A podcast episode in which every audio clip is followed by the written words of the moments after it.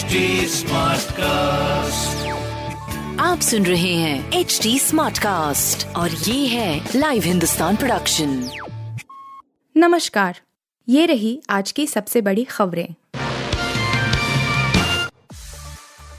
पहलवानों ने किया आर पार की लड़ाई का ऐलान गंगा में मेडल्स बहाने को तैयार। महिला खिलाड़ियों के कथित यौन शोषण मामले में भारतीय कुश्ती संघ डब्ल्यू के निवर्तमान अध्यक्ष और भाजपा सांसद ब्रिजभूषण शरण सिंह के खिलाफ मोर्चा खोलने वाले पहलवान जंतर मंतर से हटाए जाने के बाद अब आर पार की लड़ाई पर उतर आए हैं। आंदोलन में शामिल सभी पहलवानों ने आज अपना गुस्सा ज़ाहिर करते हुए अपने मेडल गंगा में बहाने का ऐलान किया है। जानकारी के अनुसार दिल्ली पुलिस द्वारा हिरासत में लेकर जंतर मंतर के धरना स्थल से हटाए गए देश के शीर्ष पहलवानों ने मंगलवार को कहा कि वे कड़ी मेहनत से जीते अपने पदक गंगा नदी में फेंक देंगे और इंडिया गेट पर अमरण अनशन पर बैठेंगे। शराब घोटाला मामले में मनीष सिसोदिया को झटका। हाई कोर्ट ने नहीं दी जमानत। दिल्ली के पूर्व उप मुख्यमंत्री मनीष सिसोदिया को एक बार फिर बड़ा झटका लगा है। दिल्ली हाई कोर्ट ने आम आदमी पार्टी के नेता को जमानत देने से इनकार कर दिया है। शराब घोटाले में कथित घोटाले को लेकर सीबीआई की ओर से दर्ज केस में सिसोदिया की ओर से दायर याचिका को खारिज किया गया है। कोर्ट ने सिसोदिया की अपील ठुकराते हुए सबूतों की चिंता ज़ाहिर की। कोर्ट ने कहा कि गवाहों और सबूतों को प्रभावित किए जाने की संभावना को खारिज नहीं किया जा सकता है। हाई कोर्ट से झटका लगने के बाद सिसोदिया ने सुप्रीम कोर्ट का दरवाज़ा खटखटाने का फैसला किया है। हाफिज सईद के खास कमांडर अब्दुल सलाम भुट्टावी की पाक जेल में मौत, मुंबई हमले में था शामिल।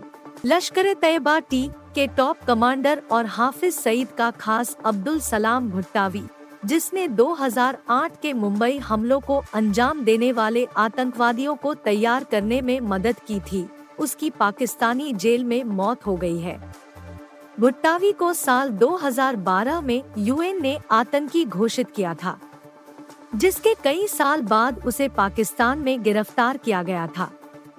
हाफिज सईद के बहनोई के साथ आतंकवादी हरकतों में शामिल होने के आरोप में अदालत ने भुट्टावी को दोषी ठहराया और 16 साल की सजा सुनाई थी। आईपीएल में हार के बाद बावजूद मालामाल हुई गुजरात जायंट्स चेन्नई पर बरसा धन। आईपीएल 2023 की चैंपियन बनने के बाद चेन्नई सुपर किंग्स को 20 करोड़ रुपए का चेक सौंपा गया, जबकि उपविजेता टीम पर भी पैसों की बारिश हुई है।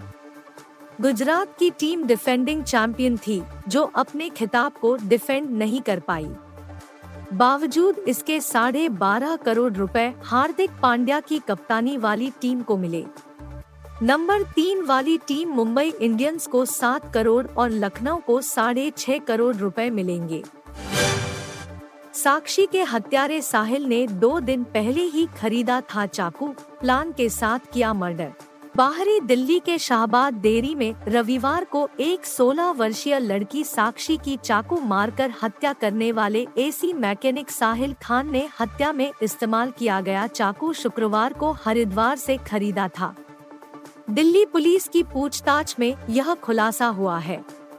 पुलिस साहिल से यह पता लगाने की कोशिश कर रही है कि ऐसी क्या वजह थी कि उसने चाकू खरीदा था।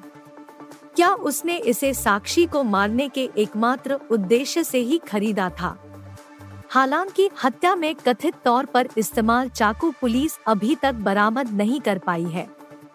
घटनास्थल के पास लगे एक सीसीटीवी कैमरे में कैद हुई इस जघन्य हत्या के करीब 18 घंटे बाद दिल्ली पुलिस ने साहिल को सोमवार को बुलंदशहर में उसकी बुआ के घर से गिरफ़्तार कर लिया था।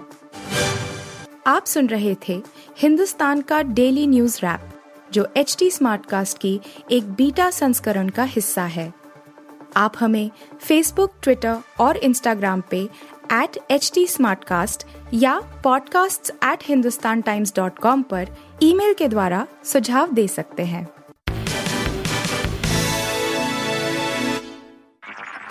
आप सुन रहे हैं एच डी स्मार्ट कास्ट और ये था live Hindustan production smart Smartcast.